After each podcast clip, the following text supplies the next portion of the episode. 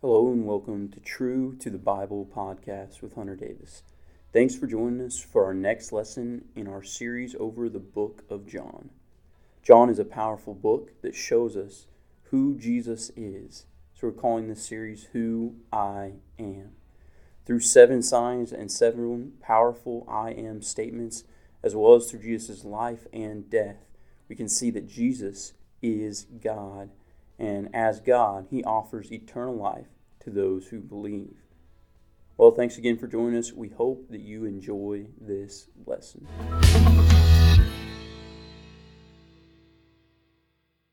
All right, turn your Bibles to John. John chapter 11. We're going to be finishing up chapter 11. We're going to be going into uh, chapter 12. And today, on your title, it says the caring shepherd, and that's wrong. I just forgot to change it. So, on your little handout thing, it's actually suppressing the truth. And we're going to go all the way through chapter 12, verse 11. So, it's a long passage. We're going to be spending a lot of time um, on it today. So, uh, buckle up and get ready. But the question I want you to think about, the main question, and I think it's on your sheet, is what truth do you suppress?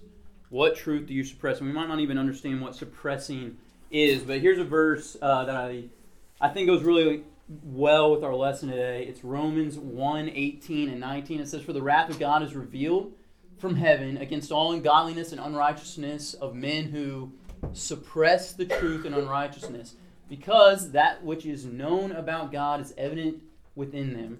For God made it evident to them. Okay, and so we say, well, what is suppressing the truth? Um, people have a sin nature, right? You guys all know we have the old self, we have the new self. As believers, we have the new self. We have the old self, we have the sin nature. And part of that sin nature is wanting to suppress the truth. Now, this Greek word for suppress, it means to hold down. Okay? It means to hold down. Uh, Tony Evans has a good little um, beach ball illustration. So I thought I'd bring you a little illustration, okay? Okay, so it's it. This is the idea of suppression. Okay, see this ping pong ball. Okay, and if you're like me, um, my papa, he's that which is like my grandpa. He had a pool when I was growing up. Okay, and we were never allowed to go to like public pools or anything like that, uh, which is good for me. But we, uh, my grandpa had a pool, so I was at the pool like all the time, right? Obviously, because it's a pool. Okay, and it was like a big one, like it go like down ten feet deep, had a diving board, all the cool stuff. And whenever I was in the pool, like if I uh, ever had like a ball, there would be times I would try to see how long I could hold the ball underneath the water. You know what I mean? Like I try and put it between my knees, or I try and hold it down. Um, or there were times I also I played basketball in the pool, and I try and like pull off a sweet move and do like a spin move, but I put the ball like under the water so they couldn't grab it. But it was really hard to move the ball into the water because I had to like hold it down. Okay, it's like this ping pong ball. Okay, when I push it down, right, I'm holding it. That's suppressing. That's what suppressing is. Okay, uh, and if this ping pong ball is the truth, this is what men, mankind, tends to do with the truth. Okay, but the thing about truth is you have to continue hold it down because if not, it continually tries to pop back up. It continually comes back to the surface, right, to be seen. And so that is what we're going to see today. We're going to see a group of men who suppress the truth, and, and we're going to also see another individual man who suppresses the truth in a different way. And what happens when the world suppresses the truth, if you go on and you look in Romans 1, is you get you get deeper and deeper and deeper into sin.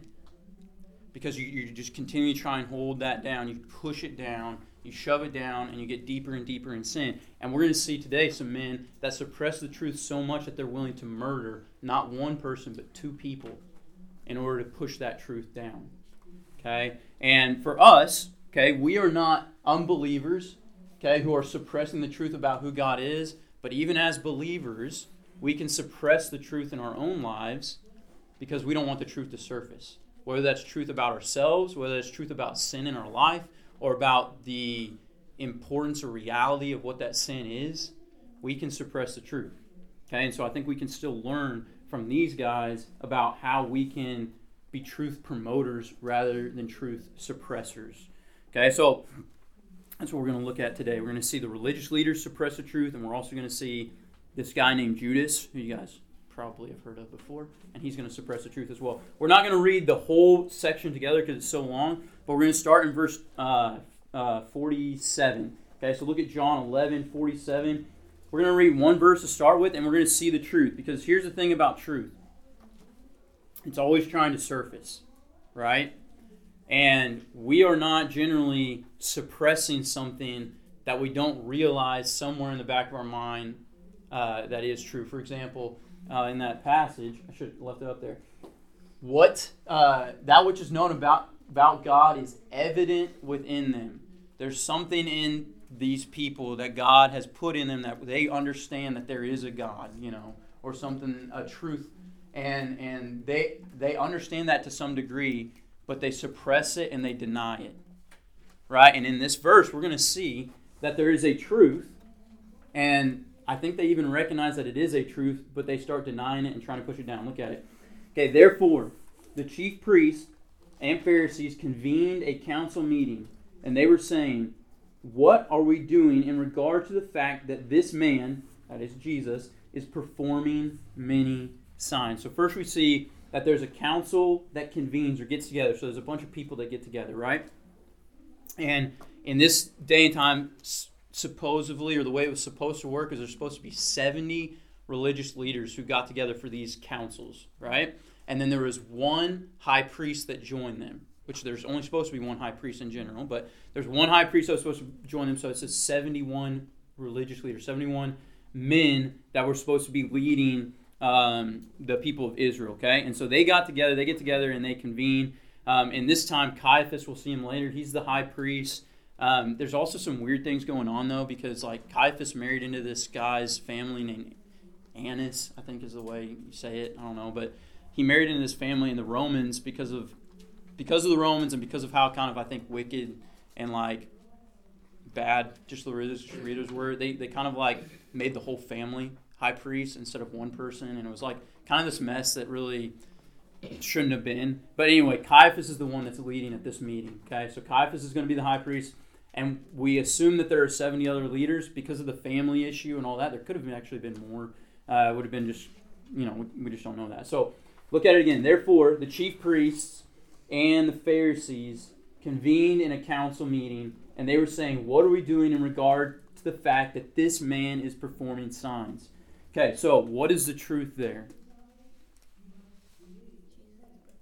Jesus is performing signs. Okay? Why was the book of John written? So that people would believe. He gave us signs. He gave us the signs of Jesus, what Jesus did, who he was, so that we would believe in him for eternal life. So the truth that these guys start suppressing right from the very get go is that there's this man named Jesus and he is performing signs. And we're going to get into more of this, why that's a problem for them and why and the suppression of it. But they see this truth that Jesus is performing signs, he's performing miracles. Essentially, as Jesus said before, his works are his testimony. And they see that. They see that what he's doing backs up what he's saying, and they want to suppress it, okay, which we'll see in just a second. This is a verse from Numbers. This is talking about um, three of the tribes of Israel, so it's not directly written to us or anything like that, but I think we can take application from it. Uh, Reuben, half tribe of Manasseh, and Gad. Okay, if you guys remember, they all wanted to stay on the other side of the Jordan River, but they said, Don't worry, we'll go help you conquer the land, then we'll come back across. And Moses says, But if you will not do that, if you will not do so, behold, you have sinned against the Lord, and be sure your sin will find you out. Now, I like this verse when we're talking about suppressing the truth, because the truth is that these, in this case, they would have sinned. So the truth would have been that they sinned. The truth would have been they went against their word, and that truth keeps rising here. That truth is going to find you out. And we use this a lot out of maybe out of context, maybe not, but the fact is is that these guys are going to try and suppress this truth, but that truth about who Jesus is, it keeps popping up. Like nobody can deny it. Nobody can get rid of it. They they cannot eliminate the truth. Okay, and I think that's that's important in our lives in general in a lot of ways, um, because like why why has the word of God lasted so long? I mean, I know it's God's word and He made it last, but it's because it's, it's true. It's because it's true. Like we, people, you can only deny it so much, and I mean you can deny it all you want, I guess, but you're just suppressing that truth. But it's it's never going to go away because it's true. Okay, it's the truth. And so these guys, they see this truth, they want to they want to suppress it. Okay, let's look at the problem. And we'll get more into application as we go along. But let's look at the problem. It's in verse 48. Okay, and when I say the problem, okay, I'm not saying our problem or the problem with Jesus. I'm saying what is the problem with the Pharisees? That, that what is the problem with the truth? Because they you have to have a problem with the truth to suppress it, right? Like, if the truth is that Reese is an all-star basketball player, she's not going to suppress that truth. There's no problem with that truth, right? Like she's an all-star basketball player. Why would she suppress that truth? Right? But there has to be something about that truth that is affecting you that makes it to where you want to suppress the truth. Like in our own life, if I have a sin that I'm dealing with, come on in, man. Sin anywhere. Come on in, guys. You guys can have sin. So if there's a sin in my life or whatever um, that I'm dealing with, that sin could cause me a problem, right? I may be ashamed of that sin or don't want somebody to find out what I'm, how I'm sinning. So that presents a problem. Therefore, I suppress it. Okay, so there's got to be an issue or a problem with the truth to make me suppress it. And we see the problem here in verse 48. Look at it. It says, If we let him go on like this, all the people will believe him, and the Romans will come and take over both our place and our nation. So the leaders have a problem with this truth that Jesus is essentially who he says he is, that he is Messiah. They have a little misunderstanding, I think, about what he came to do, but they don't really care about that, honestly. All they care about is that people are following him. And the truth that they, the problem for them, the truth that is, is that they think that they're going to be displaced in their leadership, meaning that right now they're leading the nation of Israel in a lot of ways. Even the Romans, even though the Romans are like overlords over them and they have like these governors that are Roman, these religious leaders, because of the religious uh, freedom, which sounds kind of weird, but the Romans did give out some religious freedom to certain people at certain times. Okay, and so they allowed at this at this moment, they were allowing uh, people like the Jews to be able to perform their religious freedom kind of on their own, as long as it wasn't an insurrection or a rebellion. So when it, if it got ever to a point um, where they the Romans felt like it was a rebellion, they wouldn't allow them to have that religious freedom. But that religious freedom right now was allowing this set, this group of 70 men to be in control and power of a lot of things in Israel. Does that make sense? So they say, they say here, hey, if we let him keep going, all the people, talking about the people of Israel, will believe him. Okay? Now, is he speaking the truth? Jesus is Jesus speaking the truth? Is he doing the truth? Yeah. And so the people believe in him, that's a good thing. But they don't, they don't care. They're suppressing that truth, right? Too. They're suppressing all these truths because because why? Because if they believe in him, the Romans will come and they'll take over our place and our nation. So the first thing I already I already talked about a little bit, but it's going to cause them to lose their position. Okay, they are going to lose their position as leaders, and they want to be leaders. Okay, and we're going to see Caiaphas. He's um he's a very prideful man, and a lot of these guys I think are prideful. Probably not all of them, but we're going to see his pride in just a minute. And they they love their position. They love who they are. They love being uh, thought of as the religious elite and those who are better than everybody else, right? So they're afraid of losing it. And then second, and I think this is like, a, I think this is a secondary. I have some quotes by some guys in just a second, but I think this is a secondary reason. But if you know anything about the Romans, they're swift and destructive, right? And right now, at this point, they're they would seem at least all powerful, right? So if they did view the Jew, if they did view Jesus as rising and people following him as a rebellion, then there, there would probably be a lot of destruction in, in uh, Jerusalem and where they are. But I think this is a secondary reason. Okay, this is a quote from. Um, I always have a hard time with this guy's name, but I think it's Borchert. Okay, oh, it's just a really hard name. But anyway, this is a quote by him. He said, "But the position of Hemon, which is the R, like look down in verse forty-eight. Uh, at the end of it, it says the Romans will come over and take both our place and our nation." that Greek word hemon, I mean, I, I, think that's how you pronounce it, but that's the word our. So the placement or the position of that in the Greek suggests that the that um, it was not the temple and the nation about which the council was most worried, but it was about their role as leaders. Right? Is their role as leaders? They didn't they didn't want to lose their position because the number one thing that you know for sure is if the Romans come in and they think that religion is causing a problem, what are the Romans going to do to the religious leaders? they're going to displace them. They're not going to have, they're not going to be able to have that authority anymore because the Romans don't care if it's some other person that and the religious leaders say, "Well, he, he's not a part of our religion." They don't care. They're going to displace the religious leaders, and so they're worried about that. So now we see that the truth is that Jesus is backing up what he's saying. He is Messiah, he is God. He's proving it with miracles. And they're like, "We have a problem with this." Because if this continues, we're going to lose our place. Okay? In the same way, truth in our lives at times cause us problems or what we might think are problems and we suppress the truth. Okay? So let's look at what they do to suppress the truth. And we're going to look at we're going to look at several things here. We're going to look at the religious leaders how they suppress the truth, and then we're going to see Jesus go to Mary, Martha, and Lazarus' house, and we're going to see one of his disciples suppress the truth. And then it's going to come back around, and we're going to see how serious the religious leaders are about suppressing the truth because they they want to uh, they want to do some pretty harsh things. So look at verse forty nine. But one of them, Caiaphas, who was the high priest that year, said to them, You know nothing at all, nor are you taking into account that it is in your best interest that one man die for the people, and that the whole nation not perish instead.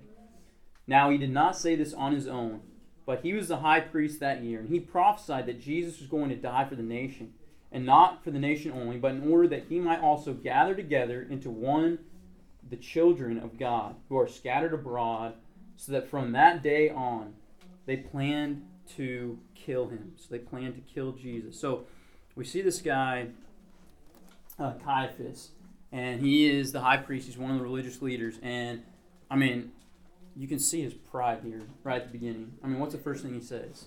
You know nothing. You all know absolutely nothing. Right? And there, there's a there's another place I didn't look up where it's at, but I think it's like on when Jesus is on trial actually JB mentioned this. I don't know if you remember where it is, but Caiaphas actually he calls the people. He says that they're essentially idiots, like the regular people, the non-religious leaders. Like they're idiots. They don't know anything, you know. Um, and so we can see this guy as a prideful guy. Okay, but let's look at. We've already talked about a little bit. Let's look at what truths they are suppressing, because this is where he starts to try and suppress it. He says we're going to basically suppress it by killing him. If we kill him, it's it's gonna it's gonna end. Okay, which by the way, did that work? It didn't because truth always rises. Okay, so they're suppressing truth. What are some things that they're suppressing? Here's I got a couple things that I thought of that they're suppressing here. One is that Jesus' works testify to his truth. Okay, Jesus' works tes- testify to who he is and to what he does, and they're putting that down. They're saying no, we're going to hold that down. We're going to push that down. That is not true. It can't be true. He is not the Messiah. Okay, so they're suppressing that. Um, this one, Jesus is not coming um, to conquer Rome. So the reason I put this in there, okay, is because these guys are religious leaders. Okay, so think about this way: Should they know the Scripture? Did they know the Scripture? Yes and yes, right? They should know the Scripture. They did know the Scripture. So they should know that the Messiah is not coming to conquer Rome. Okay, but I don't. I don't think they really care, honestly. I just think that they want to stay in the position that they're in. Okay, now, that's just kind of like something that I was thinking of. The final one, uh, and this one I think is obvious too, because if they did know the scripture and they should know the scripture, the things they know about the Messiah they should see in Jesus, right? Like, look at all the prophecies that he fulfilled. Yet they're pushing that down and saying, you know what? We don't care if he's fulfilling prophecy. We don't care if he's healing blind men. We don't care about any of that. We're going to push that down. We're going to suppress that even though the Old Testament and the scriptures, as Jesus said again, bears witness about who he is, they don't care. Okay, there's a lot of other things they're suppressing. Okay, there's some things that I thought of um, that we see through the passage that they are suppressing. Okay, so he says, "You know nothing at all. Here's what we're going to do. We're going to kill him. We're going to kill him." Okay, I have a couple quotes because look at it again. Um, well, just start in verse 49 again. It says, But one of them, Caiaphas, who was the high priest that year, said to them, You know nothing at all, nor do you take an account that is in your best interest that one man die for the people, that the whole nation not perish instead. Now, look at this verse 51 because it's kind of interesting. It says, Now he did not say this on his own, but he was high priest that year, and he prophesied that Jesus was going to die for the nation, not only for the nation, but in order that he might also gather together all uh, one, one children uh, of God who are scattered abroad. So from that day on, they planned to kill him. So John says, listen, this guy, Caiaphas, even though he's wicked, he prophesied. God made what he said come true, just not in the way that Caiaphas thought it would. Okay, because Caiaphas is essentially saying, we need to kill Jesus so that Rome doesn't come in here and destroy us all. Okay, and that was kind of his excuse because I think he wanted to be in power. Like he doesn't want people, the Romans, to destroy his people because they're his people, right? And so he says, I don't want, you know, just better for Jesus to die than the whole nation get disrupted. But was it better for Jesus to die for everyone? And did Jesus die for the entire nation? And not only the nation, but everyone who would come to God? He did. And so it was a prophecy, and God used that prophecy. Uh, this is uh, Tony Evans. He says, The wicked high priest was merely thinking on a physical level, but his words providentially foretold a spiritual reality. Indeed, the one man would die for eh, sins of many. I, I typed that one, obviously. Uh, I didn't copy and paste. For the sins of the many. Okay? And so, even though this guy is wicked and he's evil, God is using his words to prophesy. And he, eventually, they're going to use the evil deeds and acts of these men to perform the greatest uh, thing that's ever been done. Here's another quote by the guy whose name is really hard to pronounce. If any human words in history could be described as an ex cathedra, which means basically that the words are coming from God or from the throne of God, okay, it was these words of Caiaphas, who John indicated did not say this on his own. It was for the evangelist or John a prophetic act, but it was laced with irony because Caiaphas did not realize the vast importance of his own words. Caiaphas did not realize, even though, you know, he was saying this, he didn't even realize what it actually meant and he didn't actually realize how important it really was. Okay? Because Jesus did die for the sins of the entire world. And it and it was better for us that he did that, right? So uh, it's, it's pretty interesting that he prophesied even though he was evil. And it reminds me of this, and we're going to see this more and more throughout um, today and then throughout as we go through and look at Jesus, just like his his death and his resurrection that God uses evil for good. Okay? This is Genesis, and this is Joseph. Uh, this is after Joseph's dad, Joseph is Joseph's dad dies. Okay, and all of his brothers they're worried that he's going to kill them now, or make them slaves, or, or do something bad to him because of what they did to him. Right? They threw him in a pit. They took his coat. They they basically sold him into slavery. Not basically, they did sell him into slavery. So this is Joseph's response when they come to him and they're like, "Hey, Dad told us to make sure you knew." You know, blah blah blah blah blah. So he says, "As for you, you meant it for evil against